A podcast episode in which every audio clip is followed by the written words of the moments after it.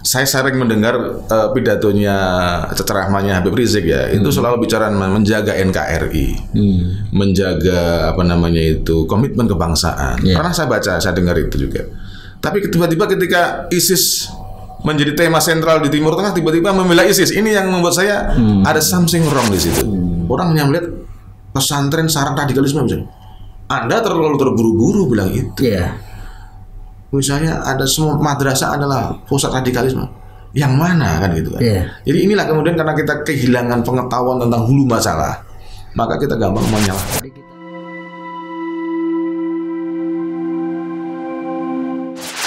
Assalamualaikum warahmatullahi wabarakatuh. Sobat monitor, kita jumpa lagi di acara podcast. Nah, ini luar biasa. Kali ini saya kedatangan tamu. Ini seorang tokoh muda nasional.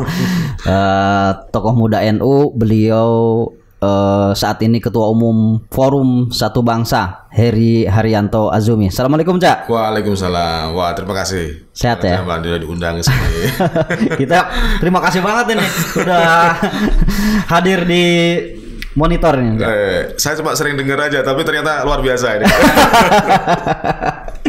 Iya iya. iya Jadi sobat monitor, Cak Heri ini eh, saya saya biasa memanggil eh, beliau Cak. Kebetulan ini senior saya di kampus dan di organisasi. Beliau adalah mantan ketua umum eh, organisasi kepemudaan eh, nasional, tepatnya ketua umum pengurus besar Pergerakan Mahasiswa Islam Indonesia ya Cak ya. siap Luar biasa. Beliau juga salah satu eh, pendiri eh, Majelis Jikir Hubul Waton Indonesia. Nah, saat ini beliau eh, sebagai ketua umum Forum Satu Bangsa yang memang fokus concern menyikapi persoalan-persoalan eh, kebangsaan ya, Cak ya. iya sama-sama Cak Heri, kita eh, awal 2021 dalam suasana yang eh, sama-sama kita tahu eh, duka ya bela sungkawa berbagai eh, musibah dan bencana yang terjadi di eh, belahan Nusantara. iya Ya, kita turut perhatiin. Di sisi lain eh, kita juga masih berjibaku dengan pandemi COVID-19 yang akhir-akhir ini justru meningkat ya? meningkat semakin mengkhawatirkan secara angka. Tapi kita juga patut optimis karena ternyata angka kesembuhannya juga tinggi, juga Cak, ya. Oke iya eh mungkin kita mulai dari eh, soal seperti apa sih eh, kondisi sosial politik Indonesia hari ini ya. Cak Eri melihat nih seperti nih kita eh, obrolan santai tapi Santai. serius ini tapi serius ini berat ini kayak memang kalau Pak Sukron yang bawa itu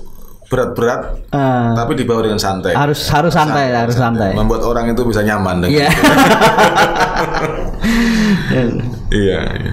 Jadi bagaimana nih Cak melihat eh, kondisi eh, sosial politik eh, Indonesia Saat ini hari ya. ini ya seperti apa? Kita mau masuk dari mana, Pak Sukron? Eh, mungkin eh, kita pertama melihat dari kondisi sosial politik yang terjadi akhir-akhir ini ya Cak ya. Eh, ya banyak gejolak, Mhm, mhm. banyak eh, kontroversi dan lain sebagainya yang kadang-kadang sebenarnya sih kita pikir nggak penting-penting banget gitu. Tapi energi kita sebagai bangsa Habis di situ. habis, habis di situ Cak. aduh ya ya sebut saja lah misalkan eh, persoalan eh, FPI Habib Rizik dengan FPI-nya begitu Iya. kan. Iya. terlepas dari bahwa kita eh, mendukung ataupun tidak salah satu itu itu persoalan lain. Iya. ini kita tentu bicara dalam konteks eh, sosial apa dalam konteks kebangsaan gitu Iya. kan dalam konteks kebangsaan. Itu yang pertama. Kemudian kita juga kayaknya patut juga mengeksplor soal eh, kondisi geopolitik eh, ya di masa pandemi dan pasca pandemi. Karena kayaknya mungkin pasca pandemi ini akan ada banyak perubahan ya tatanan sosial. nah ini mungkin bisa dibedah secara geopolitik secara global ini. Nah ini kan waduh pas banget nih kalau memang kalau cair Pak Sukron ini sekali tanya langsung semuanya. kan? borongan borongan Borongan. borongan aja. Iya, kita jadi- santai, kita santai aja, kamu Iya, santai iya, kali iya, aja. iya, betul, betul. Jadi begini Pak Sukron, memang hari ini kita kan dibikin seolah-olah itu dunia itu hanya satu gitu. ya. Hmm. Ada hanya satu pikiran yang berkembang yaitu pikiran yang eh, yang yang resmi ya. Hmm. Tapi itu memang bagian dari cara pengaturan masyarakat menurut saya ya. Hmm. Jadi di mana pun di dunia selalu ada namanya opini dan ada namanya counter opini. Itu ke sesuatu yang biasa. Tetapi kemudian yang dimenangkan adalah biasanya yang yang sesuai dengan eh, kepentingan besarnya kan gitu kan. Nah, kalau kita bicara di Indonesia, memang kita tidak bisa hanya melihat dari hari ini ya, karena banyak masalah itu justru merupakan peninggalan masa lalu, Oh gitu ya. peninggalan masa lalu Jadi warisan ya. warisan ya. Katakan tadi kalau sebut misalnya masalah FPI ya. FPI kan bukan hanya masalah hari ini, itu masalah yang sudah diadakan ya, yang sudah muncul sejak You tahu masalah reformasi dulu kan? Iya, Nah, iya, iya. Jadi selalu ada namanya proses interaksi kepentingan di situ. Jadi kita tidak bisa mengatakan FPI benar atau FPI salah Iya. hanya satu saat ini. Ada pernah satu saat FPI dianggap sebagai hero kan? Waktu Ya, misalnya musibah tsunami di Aceh misalnya. Tapi juga FPI sering kali melanggar batasnya. ya. Iya, nah, iya, iya. ketika melanggar batas inilah kemudian menjadi masalah. Hmm. Ya. Masalahnya apa? Masalah yang kemudian dianggap mungkin bertentangan dengan konsensus bernegara. Hmm. Nah, ini kalau sudah bertentangan dengan konsensus bernegara, ini akan menjadi masalah. Bukan hanya masalah bagi eh, internal umat Islam, tapi juga menjadi masalah bagi konsep kenegaraan kita. Bermasalah buat negara atau buat pemerintah? Memang bicara pemerintahan negara kadang beda-beda tipis, Pak. ya, tapi saya kira so far apa yang dilakukan pemerintah dengan melakukan suatu ke- kemarin masalah di penembakan enam anggota FPI misalnya kan Pak Jokowi juga sudah memberikan pesan agar human right Oke. juga ditegakkan. Iya. iya. Artinya beliau cukup seimbang di situ antara human right dan penegakan hukum itu tidak boleh bertentangan. Hmm. Jadi satu sisi juga bicara masalah pelanggaran hukum, Oke. satu sisi juga bicara masalah human right. Artinya kita bisa, berharap di situ. Hmm. Karena human right ini akan terus menjadi isu dunia, bukan hanya isu Indonesia. Hmm. Jadi tapi saya ingin menambahkan satu lagi ada human right, Oke. ada namanya kewajiban asasi juga. Kewajiban asasi. Jadi right, hak dan kewajiban itu harus selalu berjalan seiring. Kita bicara-bicara human right, tapi juga harus bicara yang mana kewajiban. Hmm. Kewajiban sebagai warga negara. Misalnya kewajiban sebagai warga bangsa. Oke. Itu harus selalu juga seiring dengan human right tadi. Hmm. Nah, karena kalau tidak seimbang, yang terjadi kira-kira begini, semua orang akan menuntut right-nya ditegakkan, ya kan? Iya. Tapi ketika bicara masalah kewajiban terhadap bangsa dan negara, siapa yang bisa menegakkan? Kan itu government diperlukan untuk menjadi eh, semacam fasilitator, semacam apa namanya institusi yang paling tinggi yang berhak untuk melakukan itu semua. Hmm. Itu. Iya iya iya. Itu ya soal FPI tadi. Jadi memang menariknya itu ya sobat monitor. Kalau dari pandangan Cairi bahwa eh, apa persoalan seperti FPI ini kan bukan persoalan hari ini gitu kan. Iya. Ada Iya, warisan ada warisan. sebelumnya dan lain sebagainya. Ya, karena eh, FPI kan kita tahu pernah bermitra dengan eh, para pihak yang silih, silih berganti ya. Nah ini kan yang membuat kemudian mungkin ideologinya juga berubah. Hmm. Kita dulu saya sering mendengar eh, pidatonya ceramahnya Habib Rizik ya, itu selalu bicara menjaga NKRI, Hmm. menjaga apa namanya itu komitmen kebangsaan. Iya. Pernah saya baca, saya dengar itu juga. Tapi tiba-tiba ketika ISIS menjadi tema sentral di Timur Tengah, tiba-tiba membela ISIS. Ini yang membuat saya ada something wrong di situ. Iya. Ada sesuatu yang menyusup ke dalam eh, ke dalam FPI. Hmm. Saya kira itu yang Tapi menjadi- bukankah harusnya negara dalam hari ini pemerintah membina gitu, bukannya membinasakan?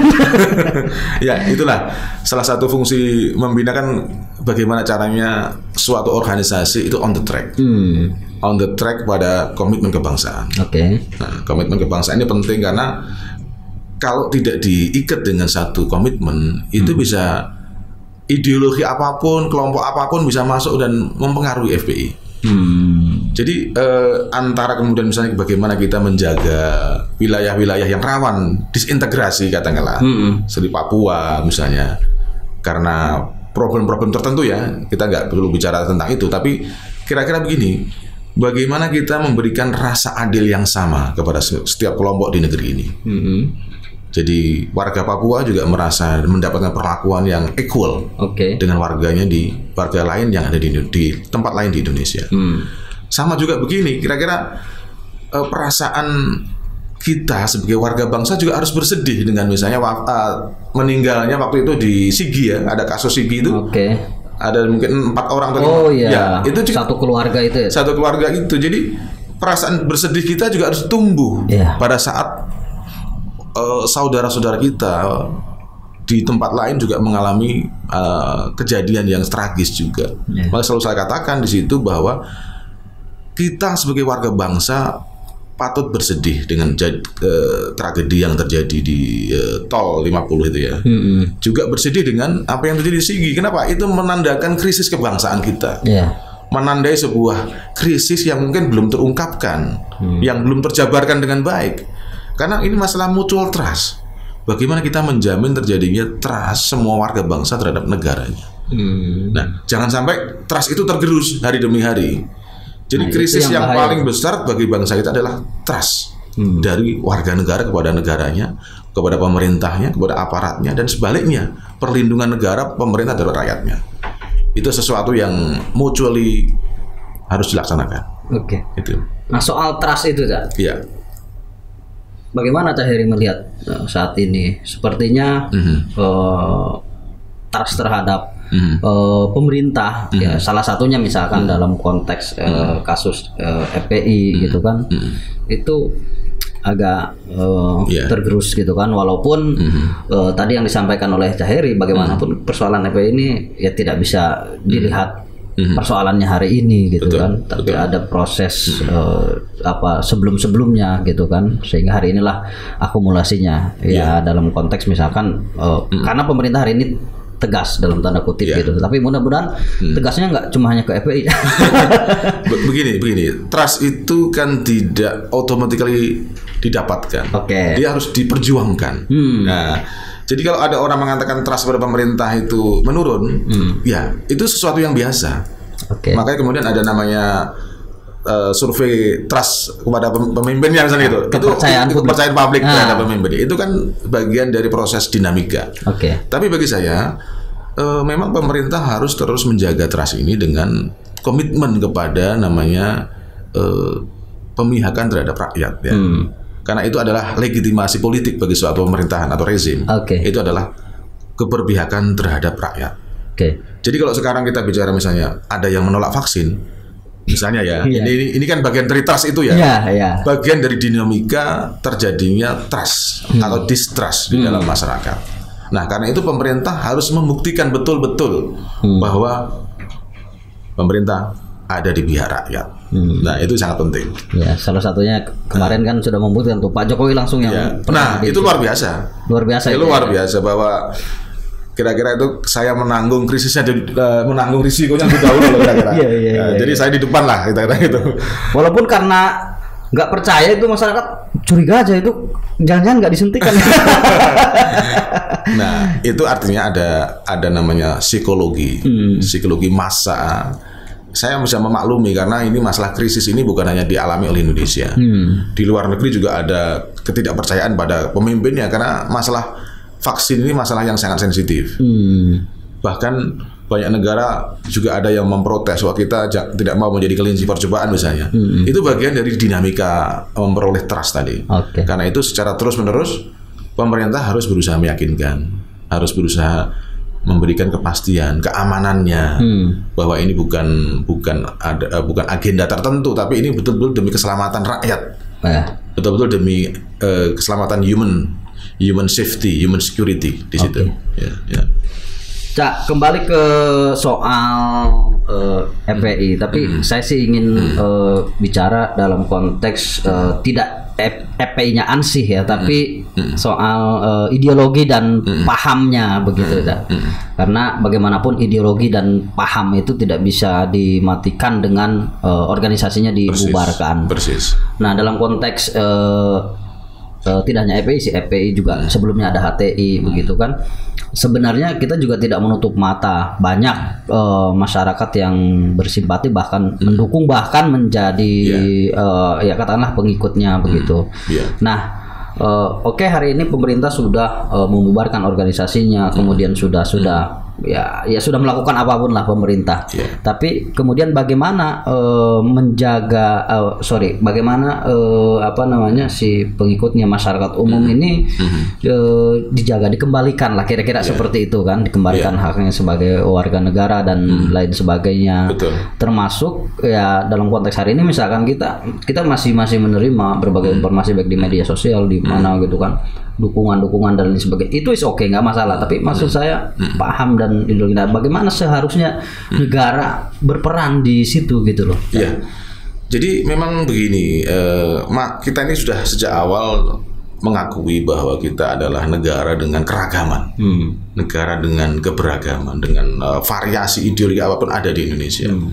Memang ketika dulu kita merdeka kan sudah dinyatakan kita ini negara kesepakatan, terutama oleh para ulama ya. ya Artinya apa? Kesepakatan itu tidak terjadi kalau hanya satu kelompok dua kelompok. Ini based on-nya itu kira-kira semua agama, semua suku, semua kelompok di Indonesia itu terwakili dalam namanya Indonesia. Indonesia Nah, kemudian kita tahu bahwa di perjalanan itu selalu menyisakan masalah kan. Dari waktu ke waktu ada masalah yang tidak tuntas. Hmm.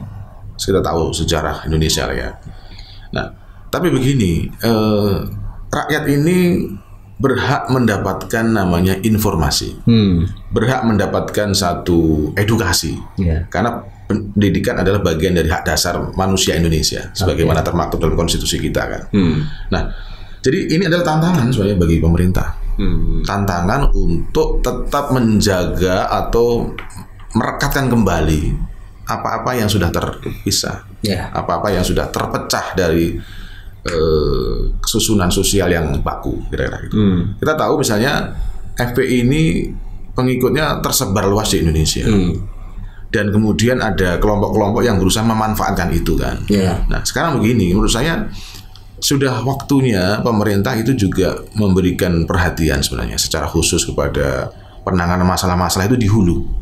Hmm. Selama ini kan hukum itu adanya di hilir kan. ya ya ya ada pelanggaran diteg- teg- eh, ditindak misalnya gitu. Hmm. Tapi kita nggak pernah bicara bagaimana di hulunya, bagaimana sebuah pengetahuan diproduksi, bagaimana sebuah eh, generasi diciptakan. Hmm. Itu kan proses di hulu semua.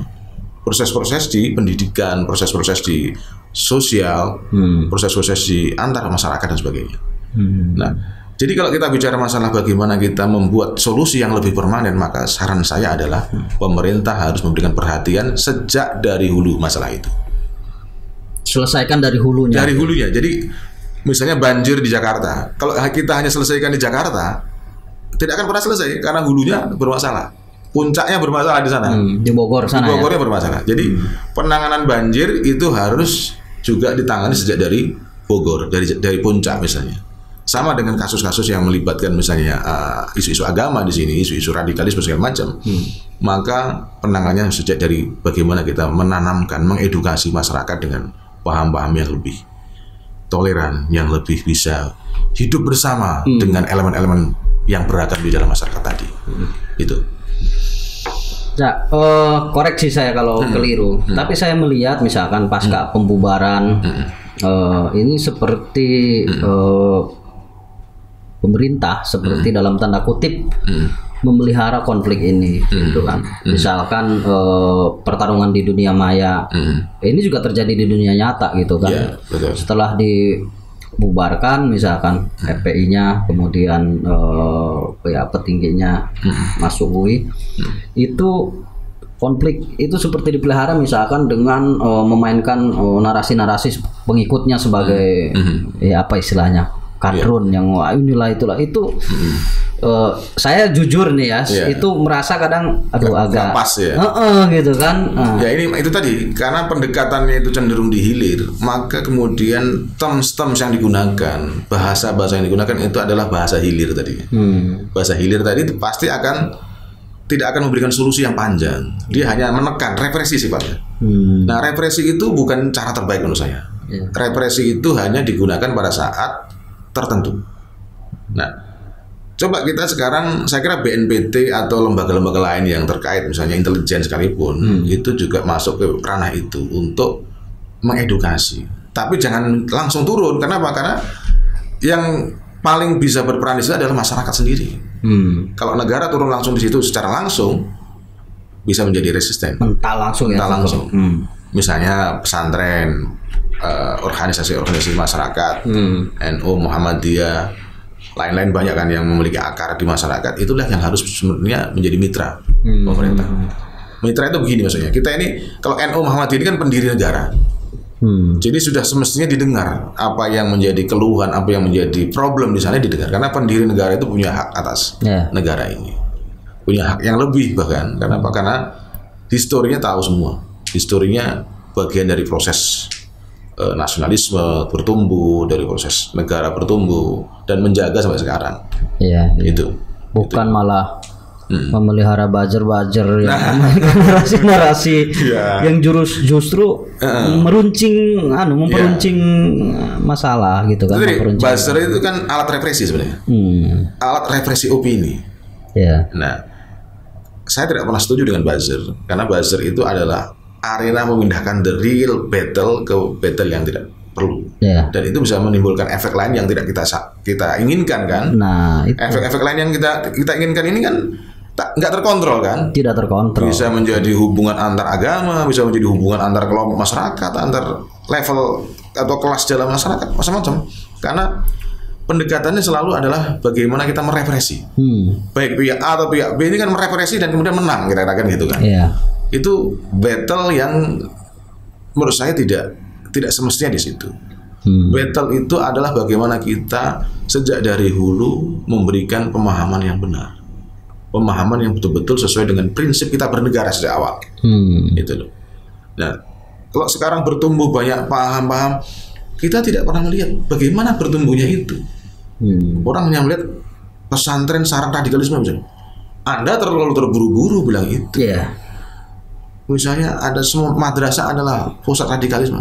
Yang mana kan gitu kan. Iya. Jadi inilah kemudian karena kita kehilangan pengetahuan tentang hulu masalah, maka kita gampang menyalahkan. Jadi kita tidak pernah berbicara kenapa paham itu begitu mudah diterima di Iya. masyarakat begitu ya. betul, betul, betul. Iya iya iya. iya. Siap siap. Jadi kita harus menganalisis bertumbuhnya suatu paham dari A sampai Z. Mestinya para pemimpin negara memiliki kemampuan itu, memiliki Ah, Secara komprehensif ya saya. komprehensif. Hmm, Inilah kenapa uh, Teh Heri harus rajin-rajin memberi masukan. Iya iya iya iya. iya. Ya, jadi memang apa ya ya jadi nambah-nambah ini ya semrawut ya dengan kondisi juga hari ini ya pandemi lah apalah ah, macam-macam lah pokoknya Tapi kita harus memberikan solusi. harus memberikan solusi Jangan, ya jangan, jangan hanya mengeluh, harus ada solusinya. Jadi eh, anak-anak muda ini harus terbiasa untuk berpikir solusi juga. Satu sisi juga menyampaikan pikiran-pikirannya, tapi di satu sisi lain menyampaikan solusi apa sih yang bisa diambil dari ya the complexity ini. gitu. Karena situasi ini kompleks, jadi kalau solusi yang kita berikan itu simple, itu tidak akan menjawab masalah. Seringkali kan solusi yang diberikan pada suatu krisis itu adalah simple theory, simple solution kan. Nah, simple ini hanya menjawab satu aspek. Aspek yang lain akan muncul lagi pada tahap berikutnya, krisis berikutnya. ya nggak selesai Nggak selesai selesai-selesai. Iya, iya.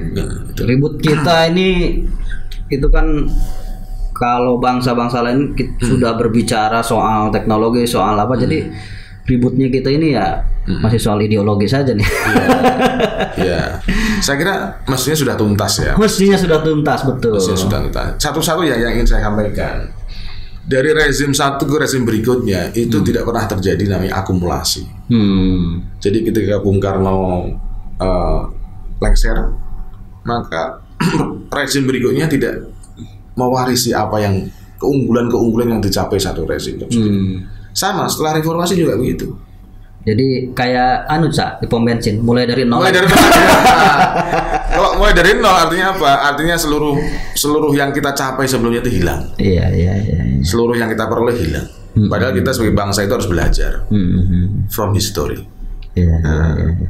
Jadi sehingga jangan ada istilah eh, anu cak salah ye salawi salah ye salah SBY salawi salah Jokowi jadi karena mungkin itu ya Iya. Tidak eh, apa namanya Iya. mewarisi eh, apa Bisa bisa nggak gini Pak Jamal? Kita mempunyai satu satu kelompok ya. Kelompok itu kalau di Amerika namanya bipartisan group. Mm-mm. Jadi mau Republik mau Demokrat di belakangnya ada bipartisan group. Hmm. Jadi transisi pemerintahan itu mereka tahu caranya, bagaimana prioritas atau apa prioritas yang harus dilakukan di next government. Ah. Mereka punya. Oh iya. Jadi semacam kelompok strategis di setiap negara itu bicara tentang apa-apa yang harus jadi prioritas suatu pemerintahan dengan bekal pengalaman pemerintahan sebelumnya. ya. Ini perlu ada semacam rekonsiliasi memang ya, ada semacam rekonsiliasi, ada konsensus, ada namanya ya penguatan kembali apa yang dulu telah kita capai di awal kemerdekaan dulu dengan konsensus nasional kemerdekaan itu kan konsensus sebenarnya Ya, ya. karena melibatkan seluruh elemen bangsa. Konsensus kedua waktu itu ada seminar angkatan darat yang kemudian menjadi orde baru itu kan. Hmm. Nah pasca itu kan kita nggak pernah merumuskan suatu agenda bersama. Yang ada adalah agenda presiden, Agenda pemerintah. agenda pemerintah. Agenda pemerintah. Jadi bagaimana kemudian eh, semua elemen bangsa itu merasa memiliki kontribusi terhadap negara Hmm. dengan cara apa? Didengar pendapatnya. Hmm. Kalau bisa kita jadikan konsensus nasional bagus, tapi setidaknya kita bisa mendengarkan apa sih setiap kelompok ini apa yang ingin diinginkan. Hmm.